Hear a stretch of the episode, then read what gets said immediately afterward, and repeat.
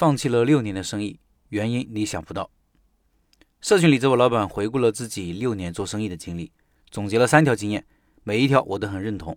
其中有一条是不能和顾客走得太近，有点颠覆我们的常识。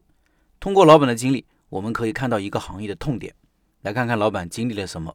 老陈你好，现将自己六年生意经历做回顾，以便为大家提供一些经验以及自己从中得到的一些思考。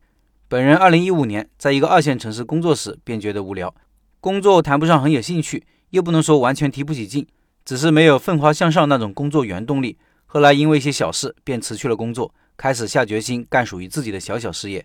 当时上班闲暇之余，看到了一个麻辣烫，生意不错，一个小小的不到十平米的小店，人满为患，加上老板三个人手脚不停，忙得不亦乐乎。我去品尝了，味道确实不错。后来萌生想法，那时县城没有门店做麻辣烫，只有小摊小贩、小推车之类的麻辣烫。心想为何不尝试一次？后来便交钱到这个店学习实践麻辣烫操作。如今回想自己是不是病急乱投医，自己就是个懒人，根本做不了这个的。后来回到老家找店面，内心是失望的，总是莫名悲观。有一次和朋友在一起游玩，他建议我搞厨卫的集成吊顶，他认为这个行业在县城刚刚起步。回到家后，脑子也清醒了一半，决定立马改行干这个生意。看店面，厂家看样品，订货，选择产品，订机器。跑了一万多公里，历时一个多月，小店终于开张了。前期投入十三万。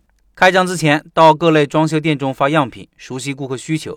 因为这属于批发仓库之类的，所以门店不需要很大，仅放一些样品展览即可。另外租一间房子储存备货，平时装修公司报货，然后自己送到指定的工地。生意前期还不错，因为价格不高，慢慢的也积攒了一些人气。随着时间推进，这个行业的一些弊端也逐渐的显现出来，比如进货。上游厂家不赊账，提前报货，等厂家做好后全部打款到厂家，然后再发货。而卖出的货物呢，早期因为装修店或者公司不太熟悉，所以不赊账。后来随着打交道越来越多，便发现不赊账不足以让生意维持下去，因为装修公司也只能预收一部分的顾客款，后期要全部完工才能结清欠款。这样一下子就造成了现金流严重不足，厂家订的货需要一段时间才能卖出去，而卖出去的又是欠款，所有的资金压力都压到自己头上。收款时，因为欠款人种种原因不能及时结清欠款，而进货却是你不打款，厂家就不给发货。随着集成吊顶行业逐步发展，县城已经有好几家的批发商，产品更新换代很快，这样不可能等你把货全部卖完再去订新的样品，新样品只能筹措资金，持续投入，持续投入的同时，欠款就越来越多，这样就实行了一个恶性循环，备货量越来越大，赊账也越来越大。后来终于发现这样子根本无法持续下去。勉勉强强坚持了将近六年的时间，再也无法进行下去。于是今年把生意整体转让了，还好没有完全亏损。这其中因为要账的酸甜苦辣，可以专门写一篇文章了。根据自己这几年的亲身体会，总结了以下经验，对不对？请大家指正。第一，无论任何生意，周转资金使用效率空前重要。没有现金流或者资金周转周期太长的生意，最好不要去做。第二，老板与顾客的关系不可走得太近。我发现，只要与哪个顾客走得太近，最后的结果无一例外都是顾客再也没有使用过我们的产品。我分析原因可能是这样的：如果特别熟悉以后，人性中自私的一面会展现出来。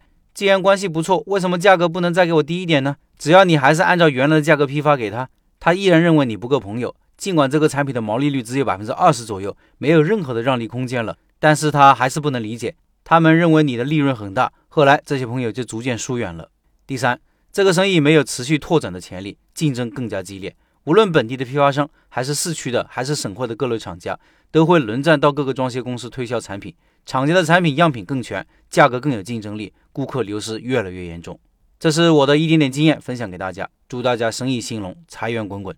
以上是这位老板的开店创业故事。你有什么故事或者有什么开店想法，可以分享出来。输出就是最好的学习，说过往的经历，帮助自己复盘总结。说以后的打算，帮助自己理清思路。现在分享的还可以半价加入社群哦，有兴趣的老板可以关注开店笔记的公众号了解详情，那里有加入社群的方法。